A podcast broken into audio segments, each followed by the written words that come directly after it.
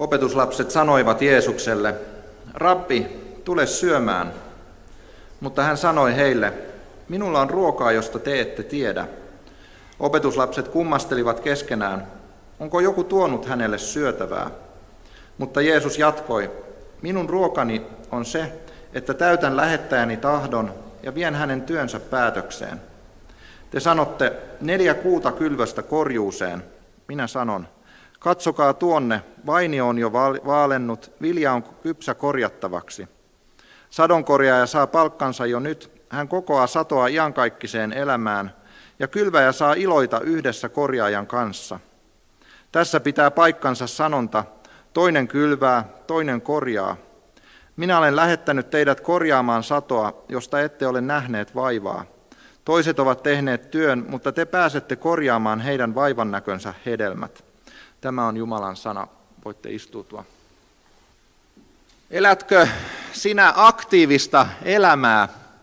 Tuntuuko siltä, että, että on kaikenlaista, missä olet mukana niin, että toisinaan meinaa, meinaa väsähtää, niin kuin Jeesus istahti kaivolle, kun hän oli kulkenut pitkän matkan ja tehnyt kaikenlaista. On ollut mukana prosessissa, jossa kansanlähetykselle sorvataan uutta lähetysstrategiaa ja siellä on huomattu, miten monipuolista työtä kansanlähetys tekee niin, että pitäisikö meidän vaihtaa tämä meidän hieno slogan, jota me käytetään lähetystyöstä suuressa mukana niin, että alettaisiin puhumaan siitä, että, että me ollaan kaikessa mukana. Mutta niin kuin hyvin tiedätte, niin yksikään ihminen eikä myöskään tämmöinen liike tai järjestö ei voi olla kaikessa mukana ja sen takia meidän täytyy rajata sitä miettiä, mihin me käytetään omia panoksiamme tässä elämässä. Myös päivän evankeliumi puhuu suuressa mukana olemisesta. Jeesus puhuu evankeliumin evankeliumissa sanan julistamisesta, siemenen kylvämisen, viljan kypsymisen ja sadon korjaamisen kautta. Ja halunkin pysähtyä yhdessä kanssanne miettimään sitä, että mitä Jeesus tässä oikeastaan sanoo ja mitä me voidaan tämän evankeliumin kautta ammentaa omaan elämäämme. Hiljennytään lyhyesti rukoukseen. Pyhä Jumala, kiitos siitä, että puhut meille sanasi kautta. Sinun sanasi on totuus ja pyydetään, että vahvistat uskoamme ja lisäät toivoamme ja keskinäistä rakkauttamme sanasi kautta. Johdata meidän joka päiväistä kulkuamme sanasi kautta. Jeesuksen nimessä. Amen. Päivän evankeliumi sijoittuu jälleen tälle kuuluisalle Syykkarin kaivolle. En tiedä, oletteko huomannut, mutta tämä on jo kolmas teksti aika lyhyen ajan sisällä, kun ammennetaan tästä samasta tekstipätkästä, missä Jeesus Samarian alueella kulkiessaan on väsynyt ja hän istahtaa kaivon reunalle ja kohtaa siellä samarialaisen naisen. Ehkä voidaan huomata tästä, että kun kolme kertaa samasta tekstistä ammennetaan päivän evankeliumiksi, niin on, on merkittävä pysähtyminen, merkittävä kohtaaminen kyseessä. Ja tänään olemme siis jälleen tämän saman Syykkarin kaivon äärellä. Itse asiassa päivän evankeliumia juuri ennen jakeissa 5-30 on, on kirjattu tämä kohtaaminen, jossa Jeesus tulee kaivolle ja pyytää sitten juomista naiselta, joka on tullut sinne ammentamaan vettä. Ja se kohtaaminen päättyy siihen, että nainen on jotenkin niin hämmennyksissään ja innostuksissaan, että kerrotaan, että hän jättää ruukkunsa siihen ja lähtee kaupungille kertomaan, että hei mä kohtasin tuolla sellaisen miehen, joka ties kaiken, mitä mä oon tehnyt. Voisiko se olla se Messias, mitä me on odotettu? Hän esittää sen jotenkin kysymyksen muodossa niin, että, että ei ole ihan niin kuin, hänkään täysin varma siitä, että onko tämä nyt se Messias, mutta hän on kuitenkin niin innostunut ja sen verran varma, että hän on lähtenyt liikkeelle ja julistaa sanomaa siitä kaikille, joita hän, hän kohtaa. Mä ajattelen, että tämä kuvaus on, on, on puhutteleva kuvaus siitä, mitä evankeliumi voi todella saada aikaan meidän sydämessä silloin, kun se sinne kolahtaa. Kun tapahtuu jotain niin erityistä, että ne arjen huolet painuu mieleen. Nainen oli varmasti syystä tullut hakemaan sitä vettä kaivolta. Sille vedelle oli tarve, mutta nyt hän koki jotain niin mullistavaa, että se arjen elämä, ne arjen vaivat ja tuskat ja se, se kaikki raadanta ja aherrus jäi, jäi hetkeksi sivuun ja hän, hän lähti kaupungille innoissaan. En tiedä, onko teille koskaan sattunut jotain tällaista, jotain niin innostavaa, että se arki on, on todella jäänyt syrjään ja, ja sillä hetkellä pysähtynyt ja olette lähtenyt ihan uudella innolla eteenpäin. Mä ajattelen, että, että evankeliumi on erityisesti sellainen asia, joka voi saada meissä tällaiseen innon syttymään. Ja juuri tämmöiseen innon aikaansaamana monet kristityt on sitten lähtenyt eri puolelle maailmaa lähetystyöhön kertomaan Jeesuksesta, kertomaan siitä, miten Jeesus on muuttanut heidän oman elämänsä. Kaikki kristillinen työ ja julistaminenhan perustuu siihen, että me on ensin itse kohdattu Kristus, itse saatu synnit anteeksi ja ymmärretty, miten suuresta meidät on vapautettu hänen kauttansa. Ja usein siihen liittyy semmoinen ajatus, että on pakko lähteä, että ei voi jäädä paikallensa. Siksi, että maailma on mullistunut sillä tavalla, että ei ole ollut mitään muuta mahdollisuutta kuin lähteä. Sen takia mekin aikanaan 10 vuotta sitten, 11 vuotta sitten, lähdettiin Japaniin lähetystyöhön. Ei ollut muuta mahdollisuutta kuin lähteä, koska se lähetyksen sanoma, se sanoma siitä, että Jeesus lähettää meidät jokaisen viemään tätä sanomaa eteenpäin, se ei antanut meille rauhaa. Ja tämän saman evankelmin koskettaman myös tämä samarianainen nainen siis lähti intoa tulvillaan ja hän sai ihmiset tulemaan Jeesuksen luokse, kuten jakeessa 30 kerrotaan. Mutta keitä nämä samarialaiset oikeastaan oli ja miksi heidän ja juutalaisten välillä oli tämmöistä vastakkainasettelua, mistä myös se kohtaaminen puhuu? Jeesuksen ja naisen keskustelu siellä kaivolla. Samarialaiset olivat jäännös siitä Israelin osan pohjoisesta kuningaskunnasta, joka aikanaan asutti siellä, kun Israel jakautui kahtia sitten Salomonin jälkeen, niin pohjoinen valtakunta kutsuttiin Israeliksi ja eteläinen kutsuttiin Juudaksi. Ja nämä samarialaiset on niitä pohjoisen Israelin valtakunnan jälkeläisiä. Siitä voitte lukea tarkemmin ensimmäistä kuningan, kuningasten kirjasta luvusta 12 eteenpäin, jos kiinnostaa.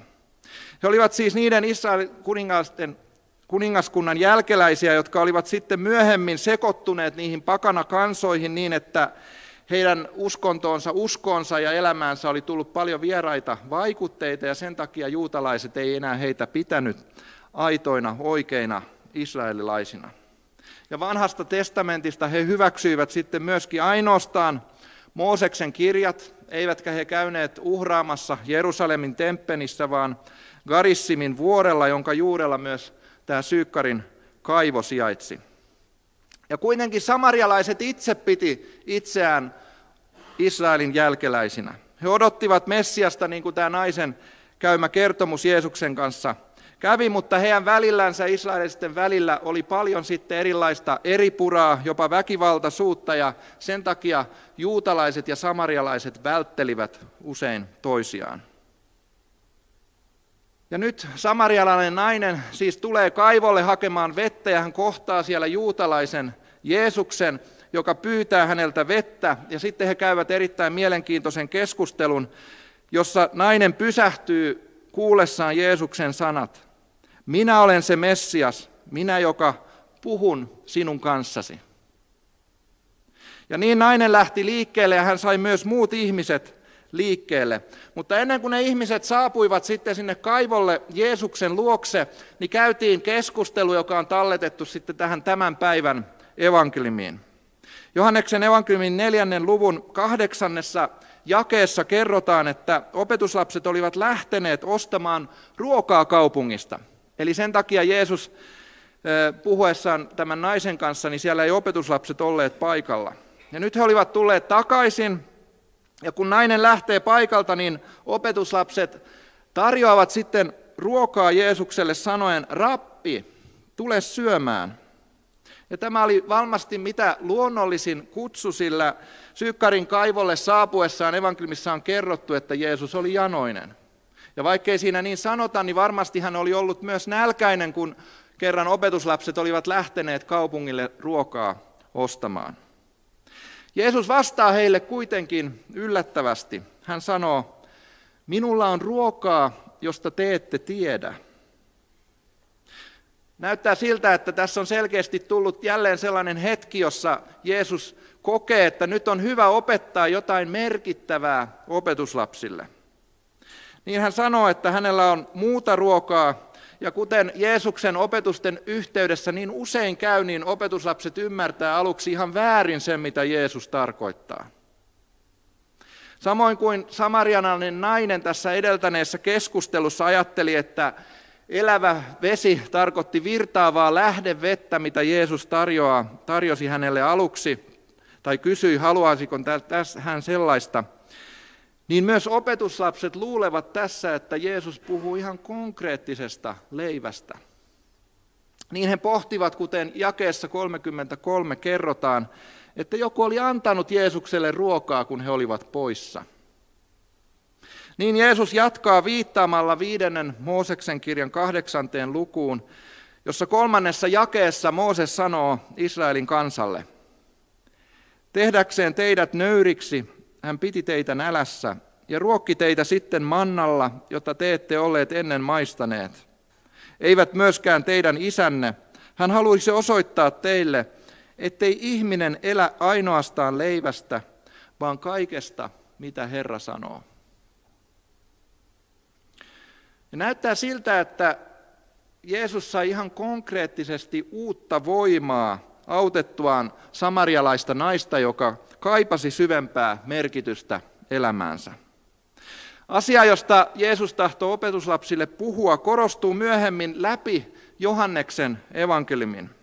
Tämän perään nimittäin sekä luvussa viisi että kuusi Jeesus korostaa sitä, että hänen tehtävänsä on isän tahdon toteuttaminen.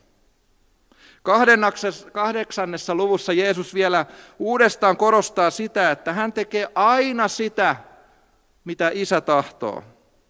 Ja luvuissa 9, 10, 14 ja 17 vielä korostetaan sitä, että se mitä Jeesus tekee, on sitä mitä Jumala tekee, koska hän ja isä ovat yhtä. Jeesuksessa nämä Mooseksen kansalle aikanaan lausumat sanat toteutu tällä tavoin niin kuin sellaisella syvyydellä, että kukaan muu ihminen ei varmasti tule pääsemään sille syvyydelle. Jeesuksessa todella toteutui se, että ihminen ei elä pelkästään leivästä, vaan jokaisesta sanasta, joka tulee Jumalan suusta. Niitä sanoja Jeesus oli lähetetty julistamaan tänne maan päälle, kuten myös kantamaan ristillä meidän syntimme. Ja näissä Jeesuksen sanoissa on jotain sellaista syvyyttä, mitä on vaikea hahmottaa heti pohjaa myöten. Jeesus täyt, käyttää tässä itse asiassa samaa täyttää sanaa, jota hän käyttää siellä Getsemanen puutarhassa myöhemmin rukoillessaan. Minä olen täyttänyt sen työn, jonka sinä annoit minun tehtäväkseni, Johanneksen 17. luvussa. Ja sitten kun hän kuolee ristillä, niin samasta kreikankielisestä sanasta on johdettu myös se sana, jonka Jeesus lausuu juuri ennen kuolemaansa. Se on täytetty. Siellä se Jeesuksen tehtävä tuli huipentumaan, kun hän todella konkreettisesti otti sen rangaistuksen, joka meille jokaiselle kuuluisi sen tähden, että me ollaan syntisiä, että me ollaan rikottu Jumalan tahtoa vastaan. Ja siihen tehtävään kuuluu se, että Jeesus ilmoittaa Jumalan tahdon juutalaisille ja e- erityisesti opetuslapsille. Ja se vaativin osa sitä tehtävää oli se, että Jeesus sen jälkeen, kun hän oli sen kaiken ilmoittanut niin, että hän kykeni sanomaan, se on täytetty, niin hän todella siellä ristillä antoi oman henkensä. Ja kun Jeesus sai tämän tehtävän päätökseen, hän otti myös meidät mukaan välittämään tätä hyvää sanomaa täytetystä tehtävästä koko maailmalle. Ja niin se kristillinen sanoma, jota me saadaan tänäänkin julistaa, ei ole ensisijassa se, että lähtekää ja raatakaa itsenne uuvuksiin, niin sitten Jumala mahdollisesti teidät armahtaa. Vaan se on se, että se on täytetty Jeesuksen ristin työssä aivan täydellisesti. Ei pelkästään niin, että Jeesus siellä sovitti meidän rikkomukset, vaan niin pitkälle, että Jumala lukee sen Jeesuksen täydellisen elämän meidän hyväksemme. Kuka meistä ei kykene elämään täydellistä elämää, mutta Jeesus kykeni ja hän eli sen meidän puolestamme ja se Jeesuksen täydellinen elämä luetaan meidän hyväksemme, kun me turvaudutaan hänen ristin työhönsä.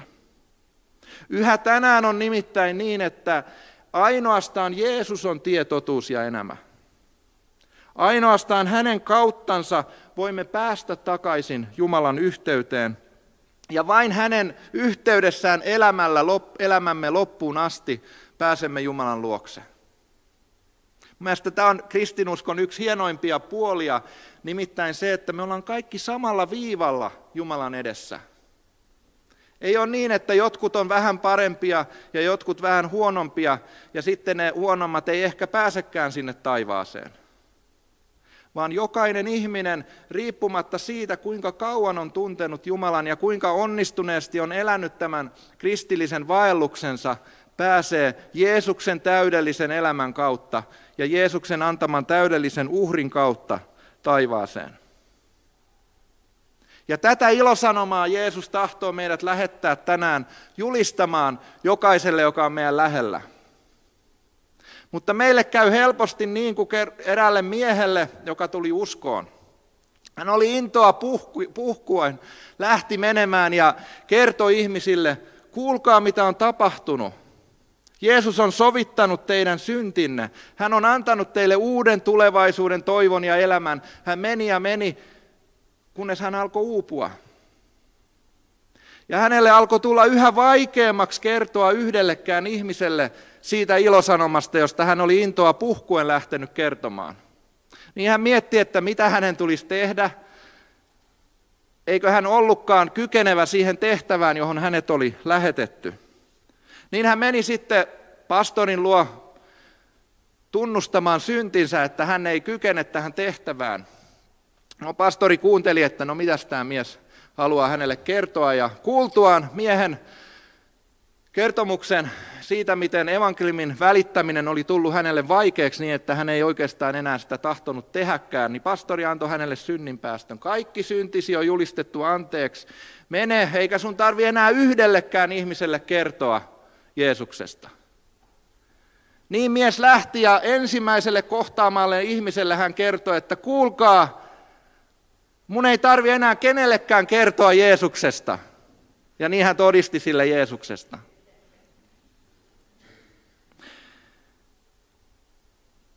Mä muistan itse, kuinka me Japanissa murehdittiin Marin kanssa joskus samanlaisten aiheiden äärellä. Meillä oli ystävä perhe, joka oli ollut mukana toiminnassa jonkun verran. Oltiin kutsuttu heitä kirkon erilaisiin piireihin, lasten englannin kerhoon ja joihinkin joulujuhliin, ja he oli tullut. Ja samalla oltiin enemmän tavattu muualla, käyty rannalla yhdessä grillaamassa ja vietetty mukavia hetkiä yhdessä. Ja me murehdittiin sitä, että minkälaisia lähetystyöntekijöitä me oikein ollaan, kun ei me ole kertaakaan heille sanottu mitään suoraan Jeesuksesta. Me oikeasti murehdittiin, ja se murhe johtuu osittain siitä, että me tahdottiin välttää sellainen asetelma, että, että nämä meidän ystävät ajattelisivat, että me ollaan lähdetty heidän ystäviksi vaan sen takia, että me toivottaisiin heidän kääntyvän kristityiksi. No, me käytiin tämmöistä keskustelua vaimon kanssa ja rukoiltiinkin, että mitä meidän tulisi tehdä. Ja sitten taas oli eräs joulujuhla, oli joulujuhla, siellä oli puhe, ja kun se Jumalan palvelus, joka oli siinä juhlan ennen, oli päättynyt, niin huomasin, että tämä meidän ystäväpariskunta seisoo siellä kirjahyllyn vieressä ja keskustelee jonkun kirjan äärellä. No menin sitten lähemmäs heitä ja huomasin, että heillä oli mangaraamattu kädessä. No hetken heitä kuunneltua, niin ymmärsin, että, että koko sen ajan, kun he oli tuntenut meidät, he oli keskustelleet siitä, että kuka tämä Jeesus oikein on, mistä nämä lähetystyöntekijät tänne on tullut kertomaan. Se oli pysäyttävä hetki, koska se muistutti siitä, että kyllä sillä kaikella muullakin on merkitystä. ei pelkästään sanallisella julistuksella, vaan siten, miten me kohdataan ihmisiä, minkälaisessa ympäristössä me eletään. Totta kai he oli kuullut sitä sanomaa myös niissä joulujuhlissa, jossa aina jouluevankeliumista opetettiin ja julistettiin.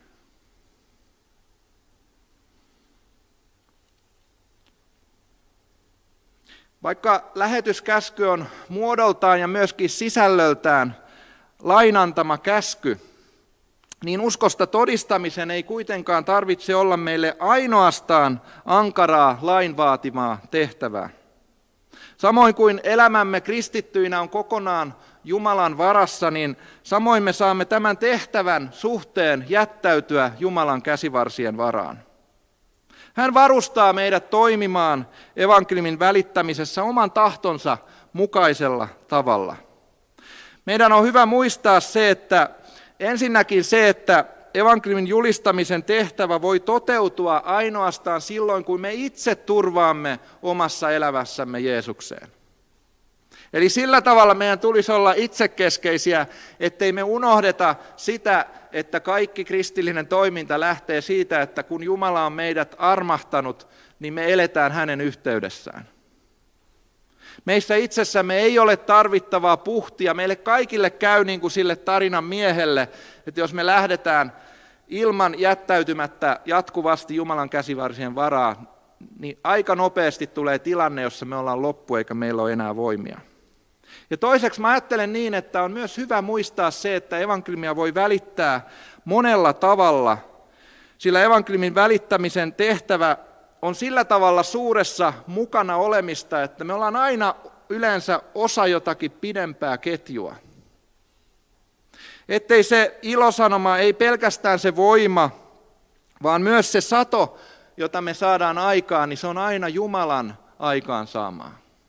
Se palauttaa meidät usein maan pinnalle lähetystyössä ollessamme aina Marin kanssa toisaalta kiitettiin siitä, että vaikka me oltiin tehty seurakunnan kanssa monenlaisia tempauksia, järjestetty konsertteja ja tavoittavia monenlaisia juttuja, niin yleensä ne ihmiset, uudet ihmiset, jotka tuli, niin ne tuli joko jonkun ystävänsä mukaan tuomana, tai sitten muuten vain jotenkin ihan puskasta niin, että he oli kokenut Jumalan puhuttelevan ja sitten he oli etsiytyneet kirkkoon. Tästä päästään takaisin päivän evankeliumin keskukseen. Kun Jeesus oli muistuttanut opetuslapsia Jumalan sanan antamasta tehtävästä, hän jatkoi heille puhumalla viljan kypsymisestä ja korjaamisesta. Jakeessa 35 Jeesus viittaa ensin yleisesti tiedettyyn tosiasiaan, että viljan kylvämisestä kestää neljä kuukautta sen kypsymiseen. Ja kuitenkin, kuten jae 36 kertoo, oli pelastushistoria edennyt jo siihen vaiheeseen, että sadonkorjuun aika oli käsillä. Ja juuri tähän korjuutyöhön myös Jeesus itse osallistui johdattaessaan samarialaista naista taivaan salaisuuksien omistajaksi. Näin Sato viittaa tässä yhteydessä siihen, että Jumala johdattaa ihmisiä Jeesuksen seuraajiksi. Ja eikö olekin mielenkiintoista, että jo Uudessa testamentissa heti tämän jälkeen, kun Paavali ja muut kirjoitti kirjeitä, niin puhutaan siitä, että jo nyt me elämme lopun aikoja. Ja niin kristityt on aina niistä ajoista lähtien odottanut Jeesuksen tulevan pian takaisin. Eikä me saada unohtaa tätä odotusta, sitä Paavali sanoo korintolaiskirjeessä, että jos me ollaan pantu meidän toivomme kristittyinä vain tähän aikaan, niin me ollaan kaikista säälittävempiä ihmisistä. Sillä kristillinen toivo ei kohdistu ensisijassa tähän aikaan, vaikka Jumala voi meidät tänään parantaa. Hän voi antaa meille paremman työpaikan, ystäviä, omaisuutta, menestystä, niin kuin raamatussakin on esimerkkejä niin hän ei kuitenkaan ensisijassa lupaa meille tällaista menestystä, vaan hän lupaa kulkea meidän kanssamme ne kaikki karikot, ne kaikki vaikeat hetket aina sinne taivaan portille saakka. Jossa isä saa sitten tunnustaa meidät nähdessään, että tervetuloa, sinä turvasit Kristukseen, minä tunnen sinut. Siinä on se meidän todellinen toivo. Jakeissa 37 ja 38 Jeesus nostaa vielä esille seikan, joka on, on tärkeä. Nimittäin evankeliumin levitystyössä me kaikki olemme suuressa mukana. Yksi kylvää eli julistaa sanomaa ja toinen korjaa satoa eli johdattaa ihmisiä Jeesuksen omiksi. Ja siksi kylväjä ja sadon korjaaja saavat yhdessä iloita, kuten jakeessa 36 todetaan. Tämä toteutuu usein myös sukupolvien ylitse niin, että lähetystyössä saadaan usein kokea sitä, että 30 vuotta sitten joku kertoi tälle ihmiselle evankeliumia. Ehkä hän oli kuullut sen jälkeenkin useita kertoja evankeliumia, mutta sitten 30 vuoden kuluttua täysin uudet lähetystyöntekijät tulee ja jälleen kertoo, ja silloin se Jumalan kutsu napsahtaa, osuu kohdalleen, ja ihminen tulee herätyksen tilaan, niin että alkaa uskoa Jeesukseen omana pelastajanaan. Mun mielestä on tärkeää, että me emme unohda sitä, että me ollaan mukana tällaisessa sukupolvien jatkumossa. Me ollaan osa jotain sitä suurempaa kuin mitä me eletään tällä hetkellä eläessämme kristittyinä. Kaikessa elämässä tämä on hyvä muistaa ja antaa kunnia Jumalalle siitä, mitä meidän ympärillä tapahtuu. Lopuksi tahdon muistuttaa ja kysyä vielä sinulta, että oletko sinä suuressa mukana? Oletko sinä löytänyt jo oman paikkasi, miten olet mukana lähetystyössä? Miten voit kertoa ihmisille sitä suurta sanomaa siitä, mitä Jeesus on puolestamme tehnyt? Jos etsit edelleen paikkaasi, jos tuntuu, että et tiedä mitä tekisit, mutta jotain haluaisit tehdä, niin tuu puhumaan tämän Jumalan paluksen jälkeen, niin voidaan miettiä yhdessä. Noustaan sitten tunnustamaan yhteinen uskomme apostolisen uskon tunnustuksen mukaan. Minä uskon Jumalaan, Isä, kaikki taivaan